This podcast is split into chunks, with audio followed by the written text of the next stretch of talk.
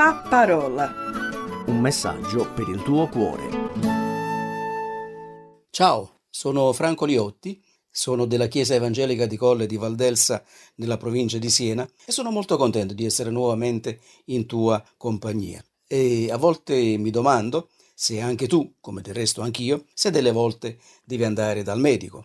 A volte dobbiamo andare proprio degli specialisti e allora in quel caso eh, non di rado bisogna mettere mano al portafogli, come si suol dire. Però chissà quante volte tu, come del resto anch'io, andiamo dal nostro cosiddetto medico curante, il nostro medico di famiglia, cioè quel medico che conosciamo da chissà quanti anni, oppure magari ce l'abbiamo soltanto da poco tempo, però il cosiddetto medico di famiglia è colui che eh, o abbiamo da tanti anni, come si suol dire, e quindi siamo uno dei suoi tanti pazienti, oppure ce l'abbiamo perché qualcuno ce l'ha indicato, ci siamo trovati bene quindi lo lasciamo come nostro medico personale. E non di rado il nostro medico, ed è giusto anche che sia così, sa un pochettino tutto di noi. Magari, come dice un vecchio detto, ci conosce come le sue tasche, come si diceva magari una volta. E ci sono dei medici, forse non tanto oggi, ma nel passato, che addirittura quelli che sono i suoi pazienti li hanno visto letteralmente nascere e li hanno avuti fino all'ultimo giorno della loro vita. E infatti a volte eh, un medico sa del paziente nascita, vita, morte e miracoli. Questa la dice lunga sulla continuità ed è anche bello da un lato avere un medico di famiglia con il quale ci si può anche confidare. E non di rado proprio fra il nostro medico e noi, non di rado si instaura anche una certa confidenzialità, una certa familiarità, appunto. E ricordo che avevo un medico fino a pochi anni fa che, essendo più giovane di me, lo chiamavo per nome addirittura, non lo chiamavo neanche dottore.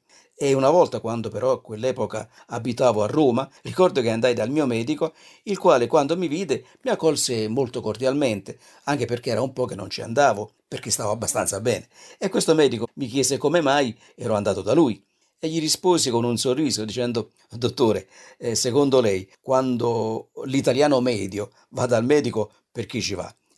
Lui capì e abbozzò un sorriso e ci facemmo una bella risata entrambi. È un'accoglienza altrettanto cordiale, eh, un medico di famiglia, come si suol dire, forse senza riflettere tanto, però mosso dalle migliori intenzioni di questo mondo, quando entrò una sua paziente nel suo ambulatorio, la accolse cordialmente e le chiese eh, come stavano i suoi genitori. E questa donna, forse chissà, aveva avuto una giornata un po' difficile, un po' pesante, rispose in una maniera un po' ironica. Disse, beh, e come vuole che stiano? Da quando sono morti stanno meglio, molto meglio. Grazie. E sicuramente quel medico si sarà sentito un pochettino, come dire, sprofondare per la gaffa che aveva preso e spero che quell'anziana donna abbia accettato poi le scuse di quel medico che non credo che avesse avuto l'intenzione di, come dire, di riaprire una ferita nel cuore di quell'anziana donna. Però c'è una cosa che mi colpisce in questo fatto, cioè non è la gaffa del medico, a dire la verità, e non mi colpisce neanche l'ironica risposta di quella paziente. Quello che mi colpisce è quello che lei disse. Infatti, quell'anziana signora pensava, e questo a dire la verità lo pensano in tanti, quell'anziana signora pensava che quando muore una persona, soprattutto una persona cara, dopo magari tanti anni o dopo tanti decenni di sofferenza, magari a quel punto, quando quella persona cara muore, ha smesso di soffrire. Quindi quella persona cara ora, secondo tante persone, anche oggi, eh, sta meglio, sta molto meglio.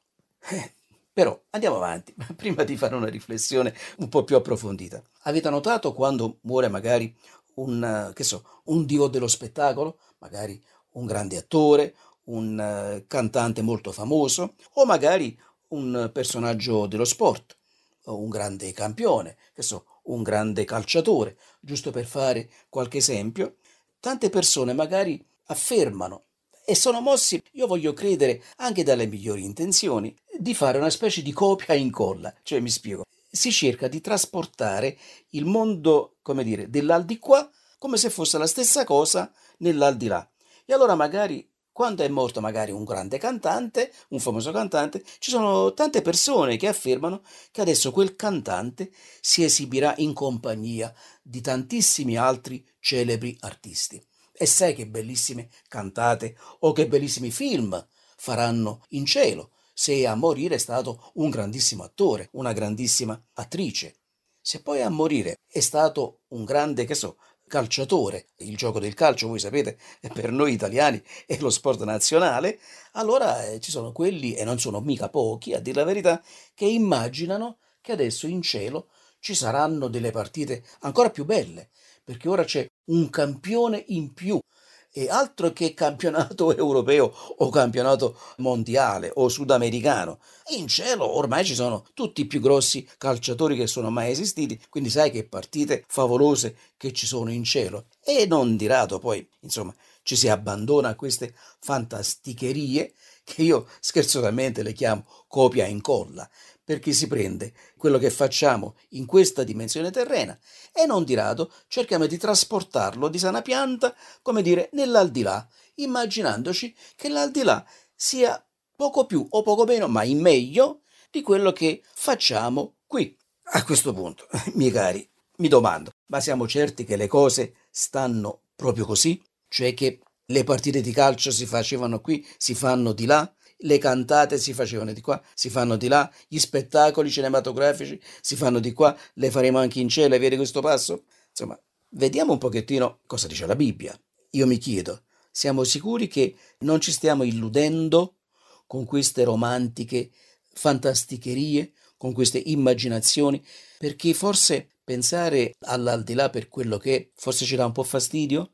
A me sembra che Molta gente ama proiettare le proprie idee anche in ambiti che appartengono soltanto a Dio. E chi meglio del Signore Gesù Cristo, che è venuto dal cielo e al cielo è tornato dopo la sua morte e dopo la sua risurrezione? Chi meglio di lui può dirci com'è il cielo, come dire, com'è l'aldilà, al di fuori di questa dimensione terrena? Se noi ascoltiamo quello che Gesù disse noi vedremo che il Signore Gesù non parlò dell'aldilà in termini sdolcinati, romantici, fantasiosi. Infatti nei suoi discorsi Gesù Cristo diverse volte fa riferimento, parlando dell'aldilà, che c'è anche un luogo nell'aldilà di tormenti, tormenti atroci. Per esempio, in una parabola riportata nell'Evangelo di Matteo, al capitolo 22, versetto 13, Gesù parlando di un tizio che cercava in qualche maniera di intrufolarsi in paradiso senza essere in regola, cioè senza essere un credente in Cristo, senza essere nato a vita nuova, cerca di intrufolarsi. E allora Gesù in questa parabola, ripeto Matteo capitolo 22, versetto 13, Gesù dice legatelo mani e piedi e gettatelo nelle tenebre di fuori. Lì ci sarà pianto e stridor di denti quello che in altri termini definiamo inferno. E ancora Gesù, ancora nel Vangelo di Matteo, al capitolo 25, versetto 46, parlando del futuro giudizio nell'aldilà, dice che alcuni andranno a punizione eterna, ma altri andranno a vita eterna. E queste sono espressioni, vita eterna e, e, morte eterna, per parlare di quello che noi definiamo paradiso o inferno. Mi sembra che sia qualcosa di completamente diverso da quelle sdolcinature che a volte amiamo fare quando muore una persona cara. Poi ancora nell'Evangelo di Luca, al capitolo 16, in questo caso, versetto 19 a 31, questo è un brano che potreste leggervi da soli nella vostra Bibbia, Luca capitolo 16, versetto 19 a 31, Gesù parla di due persone che muoiono e dice che dopo che sono morti non hanno avuto la stessa sorte. Uno è in paradiso, nel riposo, l'altro è nell'inferno, nei tormenti. Sono due realtà completamente diverse. Come vedi, mio caro amico, Gesù non presenta l'aldilà, ripeto, in maniera sdolcinata o romantica, come a volte i media vogliono farci intendere quando muore un personaggio importante. La parola di Dio, la Bibbia, nella sua totalità, ci parla con estrema chiarezza su tutto, anche sul dopo la morte, Infatti, nella lettera agli Ebrei al capitolo 9, versetto 27, è scritto così: È stabilito che gli uomini muoiano una volta sola, dopodiché viene il giudizio. È stabilito questo. E, cari amici, il giudizio di Dio sulle persone, su di noi, non promette niente di buono, perché Dio è perfetto, noi tutt'altro. Quindi il giudizio di Dio è da temere, a prescindere se sei un cantante, un artista, un calciatore, chiunque tu sia, a prescindere da tutto. E sempre la parola di Dio, però, ci apre uno spiraglio meraviglioso, perché nella lettera ai Romani, al capitolo 8, versetto 1, è scritto così: Non c'è dunque più nessuna condanna per quelli che sono in Cristo Gesù. Non c'è nessuna condanna per chi è in Cristo Gesù, cioè per chi ha accolto Cristo Gesù come Salvatore personale. Allora sì che il giudizio di Dio non lo si teme più. Caro amico, consentimi a questo punto di farti una domanda. Tu sei in Cristo Gesù? Cioè ti sei già rivolto a Cristo per chiedere a Lui la salvezza di te stesso, il perdono dei tuoi peccati? Se tu hai fatto questo, allora puoi fare tuo il pensiero dell'Apostolo Paolo quando nella lettera ai Filippesi, al capitolo 1, versetto 23, così scriveva, Ho il desiderio di partire e di essere con Cristo, perché è molto meglio. Ecco, una persona che ha posto la sua fede in Cristo Gesù, soltanto in Lui, allora può dire che andare nell'aldilà con Cristo non è soltanto meglio, ma è molto meglio. Se invece tu dovessi morire senza essere in Cristo, senza avere accolto, cioè Cristo, come tuo Salvatore personale, come tuo Signore, amico mio, amica mia, allora sei in un mare di guai, sei veramente in un mare di guai. Però per la grazia di Dio, ancora, ora, hai la possibilità di rivolgerti a Cristo e di chiedergli in tutta sincerità, Signore, perdonami per i miei peccati, entra nella mia vita, salvami, fai di me una persona nuova. A te la scelta, amico mio, amica mia. E con questo desiderio nel cuore ti saluto e spero di poterci ancora riascoltare la prossima volta. Ciao. La parola. Un messaggio per il tuo cuore.